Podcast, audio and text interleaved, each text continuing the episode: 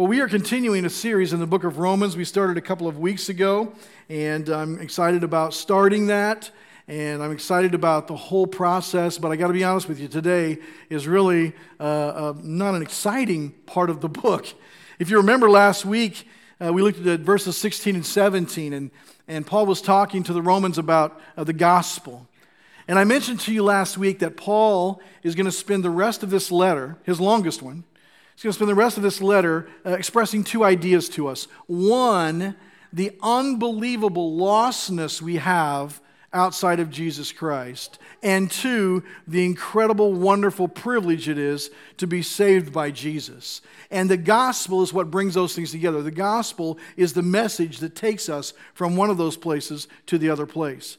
But today he's going to focus on that lost place, on what it does to us when we reject Christ. And so uh, I want us to really look at this, pay attention to this. I'll give you a little bit of application at the end that I think will be beneficial. Uh, but if you missed last week, you can go to our website at uh, fogkc.com and you can listen to last week's sermon. It's kind of a warm up for today. And so if you missed that one, go back and listen to that where he talks about the gospel and how we should share the gospel with others because it is a life giving message. So today we're going to talk about God's wrath on the unrighteous. I want to read verses 18 through 32, which is what we're going to look at today, and then we'll come back and we'll take that apart a little bit. Let's begin reading in verse 18. Here's what it says For the wrath of God is revealed from heaven against all ungodliness and unrighteousness of men, who by their unrighteousness suppress the truth. For what can be known about God is plain to them, because God has shown it to them. For his invisible attribute, attributes, namely his eternal power and divine nature, have been clearly perceived ever since the creation of the world in the things that have been made. So they are without excuse.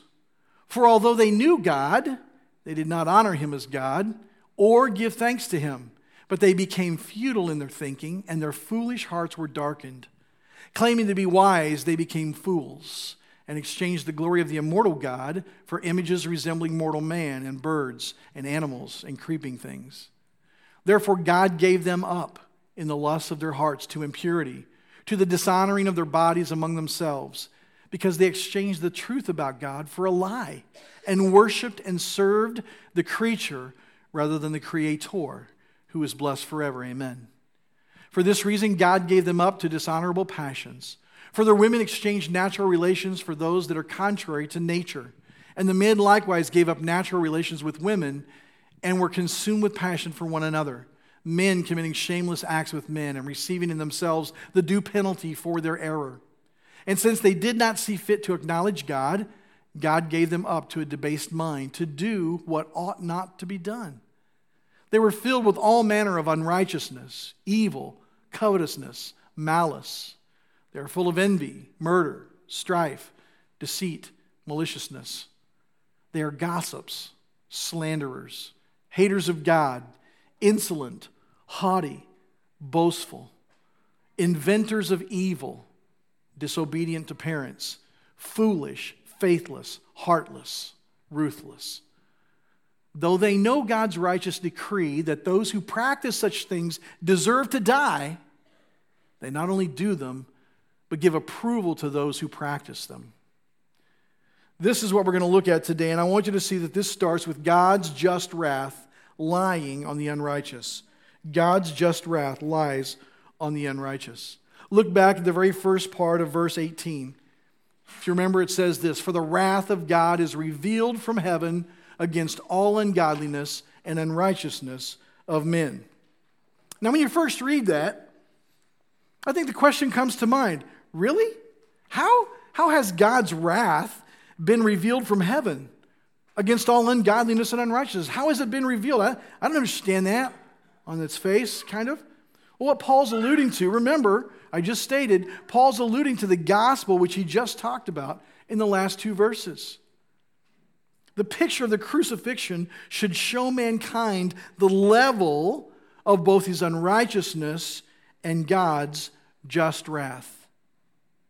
Man's sinfulness is so extreme that God had to send his son to be brutally beaten and hung on a cross to satisfy his own wrath because he is just. Now, think about for that for a minute. We hear all the time, we hear all the time that God is love, and He is. God is love. But God is also just. And I don't know if you follow any of the uh, crime stories on television or, or any of the crime shows or any of that kind of thing. But it's irritating to me when I watch a trial. I'm kind of into that stuff. I'm kind of a nerd when it comes to that kind of thing. Uh, uh, but but I, when I watch a trial and it is evident, it is crystal clear that this person is guilty of the crime, and somehow the jury or the judge lets him go. And I think to myself, what a terrible injustice that is. That is so unjust. You see, God is just. God is just. He's fair. Although it's not our color of fair. But God is just. And so uh, uh, He has to have the penalty of our sinfulness paid for. The level of our sinfulness has to be paid for at that level. And so the wrath of God is seen by him sending his son Jesus to die on the cross. You see, when we look at that and we go, oh my goodness, what an incredible penalty. What an incredible uh, price that was paid. How, how huge is that? Well, the reason it's so big is because that's how big our sin is. That's how deep our, our unrighteousness is. That's how bad we really are. And, folks, we need to understand that. We need to, we need to get that. We need to understand that. We need to never lose sight of that. God is just in his character, and so he demands a payment for our sinfulness. And it was revealed from heaven through his son Jesus Christ when he died on the cross. That's how it's been revealed. When we look at this, the wrath of God is already revealed. It's already been revealed when he sent his son Jesus to come and die for us. That's the level of our payment because that's the level of our sinfulness. But then he goes on to say, the unrighteous suppress the truth about God he has clearly revealed. The unrighteous suppress the truth about God that he has uh, already and clearly revealed. Look at verses, the last half of verse 18 and verse 19. It continues on from what we just read. Who by their right, unrighteousness suppress the truth. For what can be known about God is plain to them because God has shown it to them. Now, folks, the reality is God is saying right here there are no legitimate atheists. They simply do not exist, except as a self deluded individual who denies what they know in their heart. They suppress the truth. Have you ever suppressed the truth? I have. In fact, I did it yesterday. I was with a group of people that were coming back. We went to St. Louis to visit uh, Tanner McLaughlin, who was in a terrible accident last week, and pray for him. He's got a long road to he's going to be okay. He's got a long road to recovery we were coming back and we got into a discussion about the cost of going to Worlds of Fun. And I said, Well, I, am pretty sure it's like 80, 90 bucks, something like that. They're like, Are you crazy? It's like 40 bucks. I'm like, no, it's not 40 bucks. It's like, you know, maybe that's one of those like six to midnight things, but it's. And they actually got on the internet and showed me that it was like 40 bucks. And in that moment, I denied the truth. I'm like, that has to be wrong. That, that can't be right. That, that can't, it can't be that cheap. It's got to be more. And I'm sure that I was thinking of a season passport instead of a daily passport. But I, I looked at it, I'm like, that's that. Their website is wrong. Okay, have you ever done that? Just in that, and then I kind of go, okay, well, don't be an idiot, Michael. I'm sure they know how much it costs to get into their place. Okay, and I got it. But in that moment, I was denying the truth. What God is saying here, folks, is that the mind of an atheist, what they're really doing is they're denying what they know to be true. Deep, deep, deep, deep down, they know it's true. They know the truth, but they simply refuse to embrace it. They refuse to accept it. Against all evidence, they simply choose to believe something different about God. Now, uh, we can get into a long discussion about faith and, you know, intelligent faith and blind faith and all kinds of stuff. What God's saying here, folks, is nobody is really an atheist everybody really knows that God exists. And so when they say they are, they are lying to this. And they, they may be self deceived. They may really believe they believe that, but they don't really believe that. See, even when I was shown the price of going to Worlds of Fun, in that moment, I didn't believe that I believed that. But it was true anyway. And so we need to understand here that what Paul's saying is these people don't exist. And then he's going to tell us why. I think to myself, what is the evidence, Paul? You say this, that they really know that God exists. What's the evidence? Well, then he goes on to tell us. He says they reject the inner evidence of God and they reject the outer evidence of God. There are both internal and external evidences of God. Look what it says in Romans 1:20. It says for his individual attributes, God's, namely his eternal power and divine nature, have been clearly perceived ever since the creation of the world in the things that have been made. So they are without excuse. They, you know, when you ask the question, well, well what about people who, ne- what about innocent people who've never heard the gospel before? What happens to them when they, listen, this right here says there are no innocent people. Innocent people don't exist. That, that question is moot. There are no innocent people. And it says right here that every person that has ever lived clearly knows that God exists. And that God has put in each of us that reveals both his greatness and his character. Fact is, just like an animal, we have a little bit of a God instinct in us that he really is there, he really exists. Now, we are black hearted when it comes to obeying him and doing what he wants, but as far as his existence, we do have something kind of innate in us that kind of confirms his existence. I want to talk for a minute about the white throated warbler, mostly because I just like saying the name warbler. Okay? This is the white throated warbler. And he's named this because he has a white throat. And when he sits on a branch, he warbles. I don't know. But let me tell you, let me tell you about this bird. Okay, this tiny little bird, he summers in Germany and winters in Africa. As the days grow short, the adult birds head south, leaving their little ones behind. Several weeks later, the young fly across thousands of miles of unfamiliar land and sea to join their parents. How do they find a place totally unknown to them? Experiments have shown that they have an instinctive knowledge of longitude, latitude, and an ability to tell direction by the stars. God has given them a calendar, a clock, and all the navigational data they need to fly those thousands of uncharted miles to their parents' side. The God who did all that in a bird's brain has done so much more for us. So much more for us. He gave us as humans, even apart from Him, a conscience that knows and accepts the existence of God. But because some want to embrace their own unrighteousness, they deny his very existence. You see, if I admit that it only costs $40 to go to Worlds of Fun, I may have to go and spend the day there with my grandsons. I don't want to admit it. if I can convince myself it's too expensive, I won't have to do that. No, I love doing that. Uh, but you get the point. You get the point. But it's not just the innate understanding of God's existence, folks. Through nature, God has also clearly revealed himself. When you look at pictures like this and this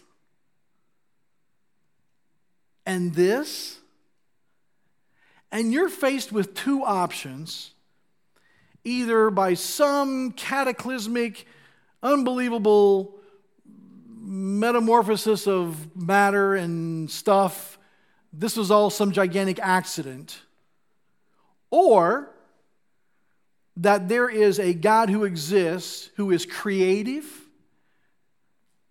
and beautiful and glorious, who created everything. When you're faced with one of those two choices and you look at things like this, Paul says, guys, come on, really? Look, really? You think all this is some happenstance? Come on, you know better. That's kind of what he's saying. It's kind of the tone of what he's saying. You know better. And this verse ends so they are without excuse. So the reality is, folks, those who deny God's existence, they're without an excuse. They're without an excuse. You see, they want us to pr- prove that God exists. And God is saying, I've already proven I exist. You just don't like the proof. You just don't like the evidence that I've already shown you. You know, no one really believes that God doesn't exist unless they have convinced themselves and decide outside of all internal and external evidence because they simply don't want to believe. That's it. So, what happens when they make that decision? When they make the decision to ignore all the evidence and to not believe that God exists, what happens? Well, they replace God in their thinking, which darkens their hearts. That's the verbiage that God uses here. Look what he says in verses 21 through 23. It says, For all they know God, knew God, they did not honor him as God or give thanks to him, but they became futile in their thinking, and their foolish hearts were darkened. Claiming to be wise, they became fools and exchanged the glory of the immortal God for images resembling mortal man and birds and animals and creeping things. They've replaced God in their thinking, and it darkens their hearts. Scripture says here that they claimed to be wise, but they came, became fools in their, quote, wisdom. You know, it's interesting that today in our culture, that the, uh, probably the biggest movement of godlessness is in our education system. Now, I know we've got some, not all firemen are the same, not all cosmetologists are the same. I get it. But as a whole, our, our public education system uh, is trying to uh, pull God out of the psyche of our children. They claim to be wise, but the scripture says they are fools. And it says their foolish thinking, the foolish thoughts in their head, darkens their hearts. See, we must discipline our thoughts because our thoughts affect our hearts. They've replaced God in their thinking with some other God. Now, here in this scripture, because he's writing to the Romans, he's saying images resembling mortal men, birds, animals, and creeping things because they used idols. Now, I know for most of you, if I came over to your house, I'm not going to walk through the front door and there's some giant idol sitting there made out of wood or stone.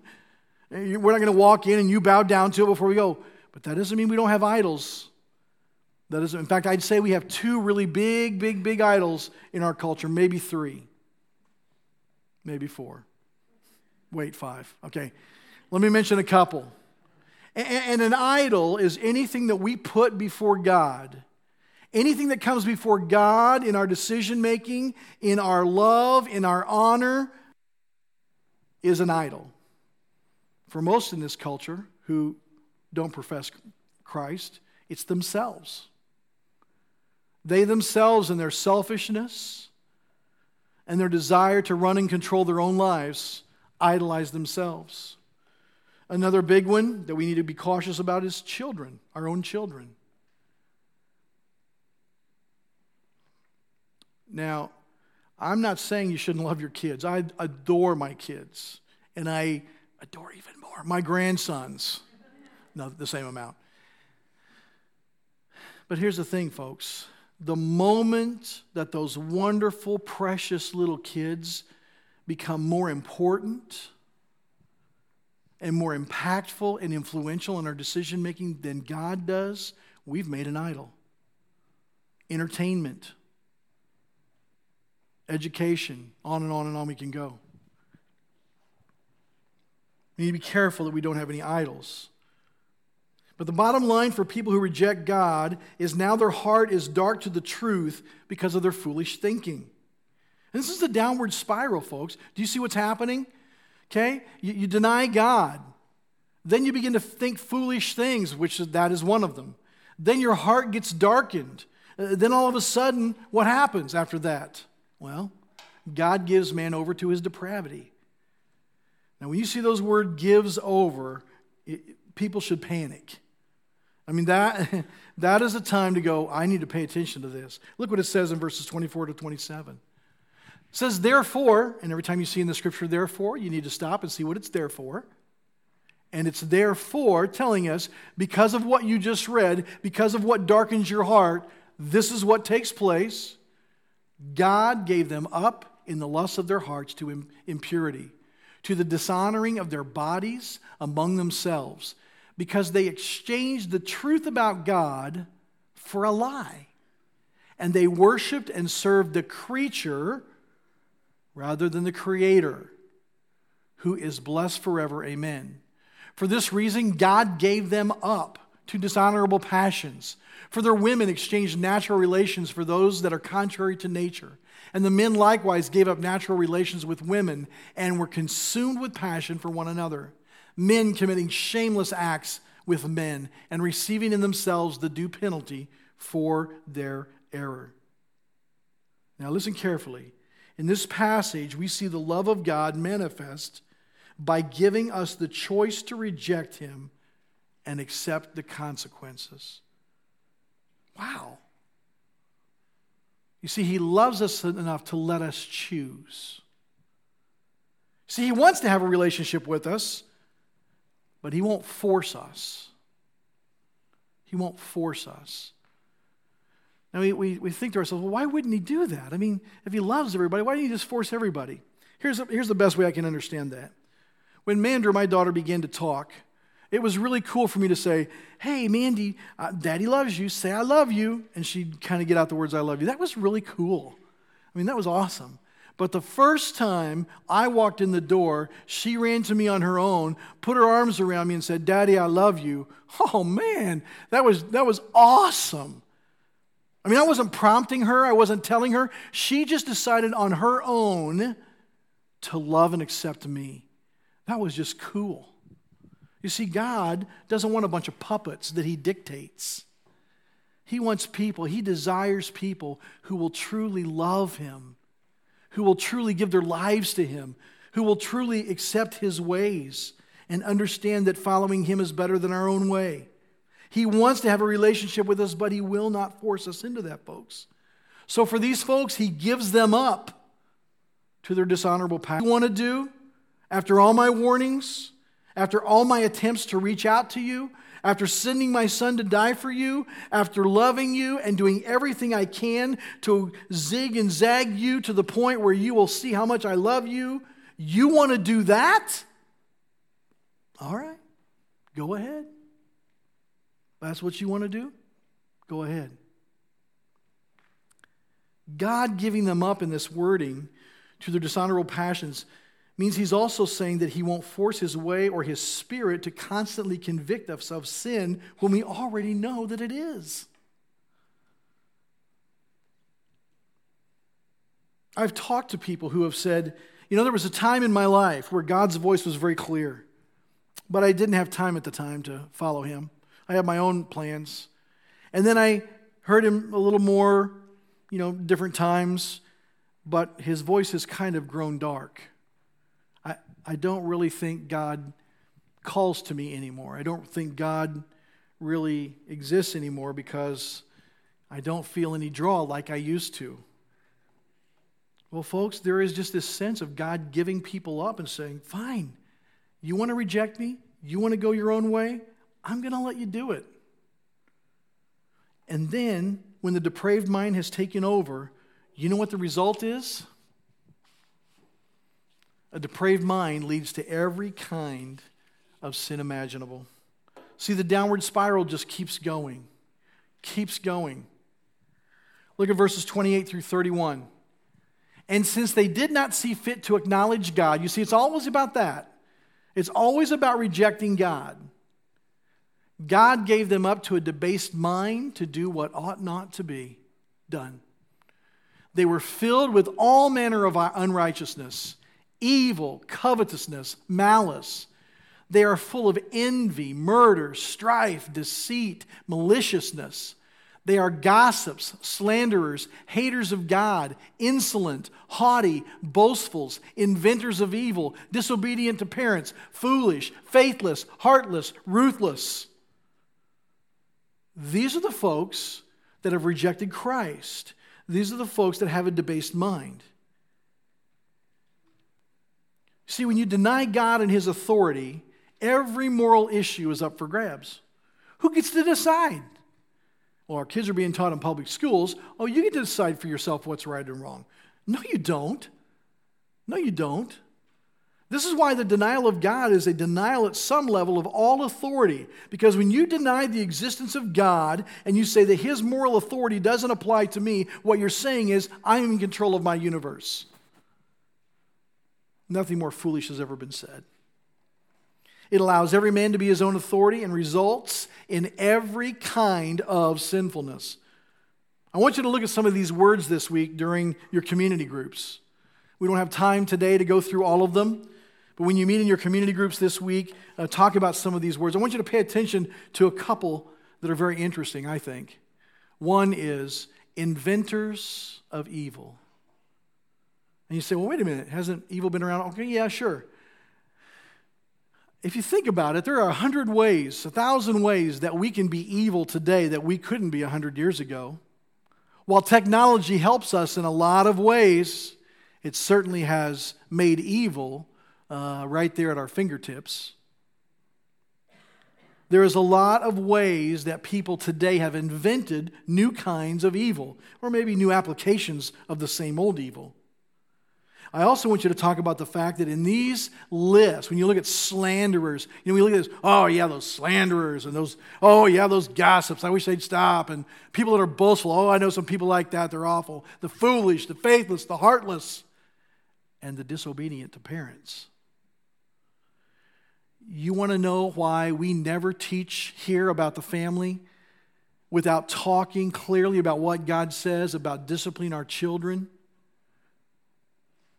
Because, folks, God always puts those who are disobedient to their parents kind of at the top of the list of those who are rebellious. Because guess what? If they get to be rebellious to mom and dad, they're going to grow up and be rebellious to God they're not going to have any hope. So talk about this week, this week in your community groups. But once the depraved mind takes over and men have no moral authority, they can justify and participate in virtually every type of sin that they choose.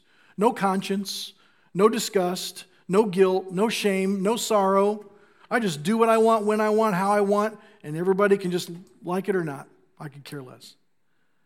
This results in them living a godless existence on this earth and ready to receive God's full wrath on Judgment Day because they have rejected God's existence and position in their lives, and they have, and they have rejected the payment of wrath that has already been made. See, the payment of wrath has already been made in Jesus. God's wrath has been uh, uh, satisfied. He's no longer angry at those who have put their faith and trust in Jesus. But those who say, no, I'm going to pass on letting him make the payment. I'll pay it myself. What? What? You have no idea what you're thinking if you think that.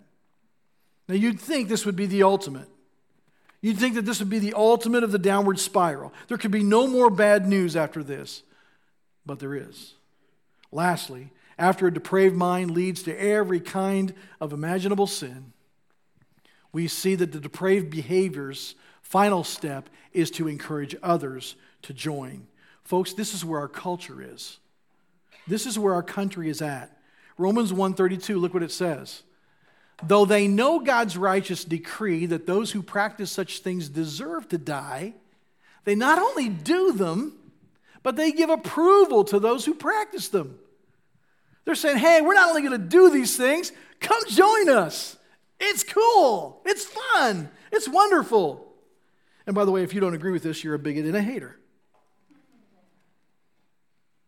You see, even though they know, they know that God's word and justice declare their end, they not only thumb their nose at it, but they encourage others to follow them in their demise.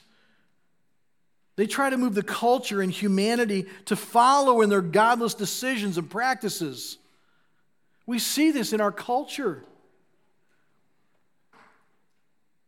As our culture uh, embraces certain sinfulness, certain acts, puts a stamp of approval on them, and then accuses everybody who disagrees of being a bigot.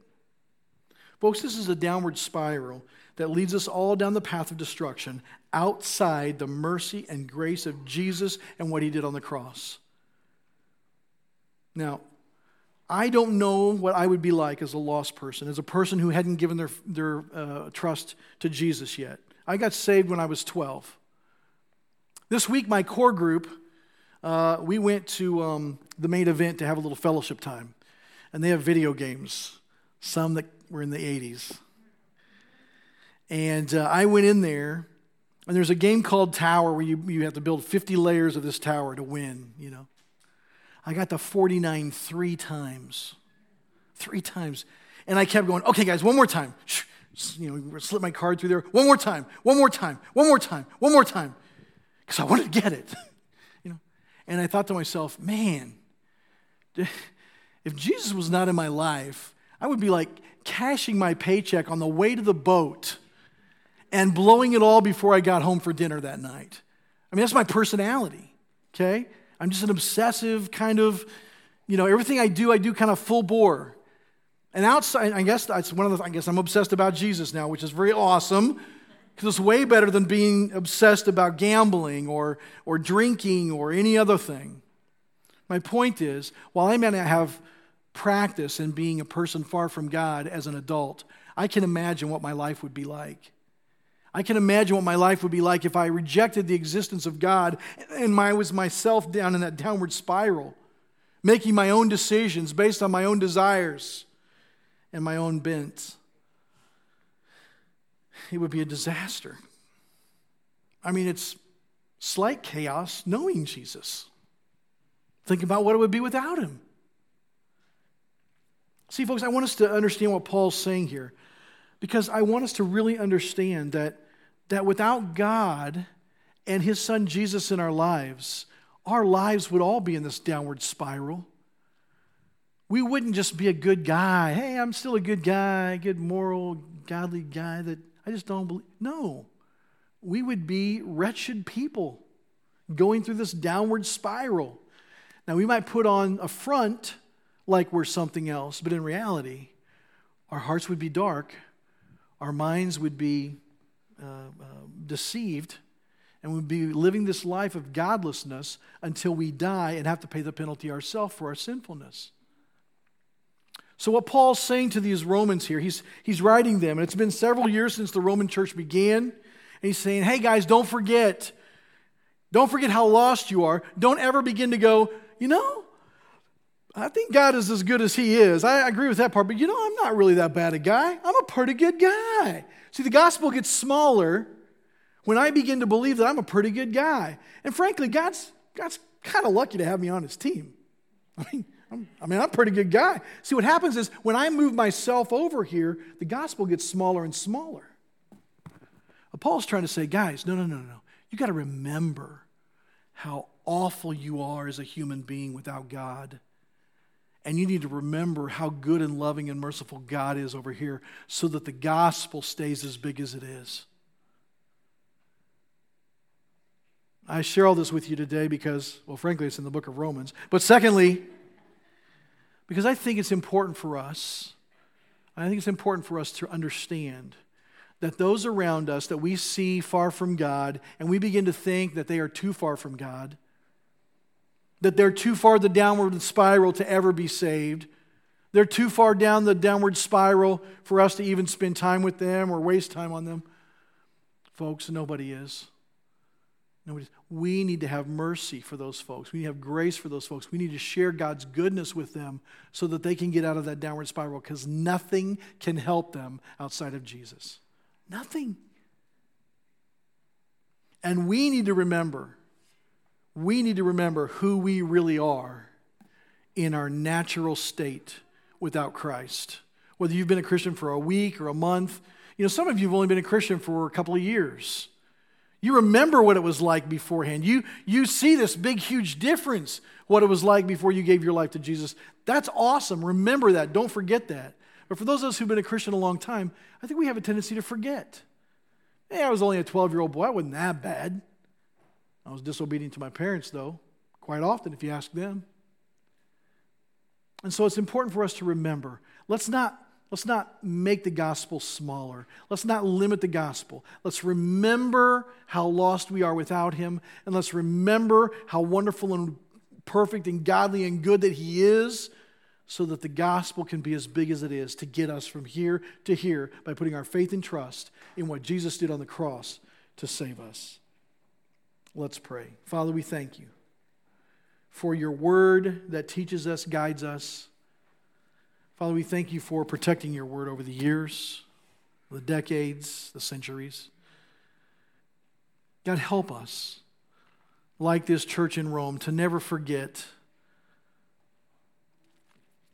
how messed up we were, how just black hearted and sinful we were or would be without Christ in our lives. God, we thank you for the gospel the truth about Jesus that he came and gave his life for us. And by putting our faith and trust in him and him alone, we can experience salvation. We can experience the fact that the penalty, uh, the wrath of God, the, your own wrath, has been satisfied by what Jesus did on the cross. Thank you for that. Thank you for sending your son Jesus to pay for our sins. And help us to live in a way that reflects our belief that reflects the change in our hearts and our minds. And God, help us bring others with us. Help us to share the gospel with those who are in that downward spiral so that you can do a mighty work in their hearts and their minds. In Jesus' name we pray. Amen.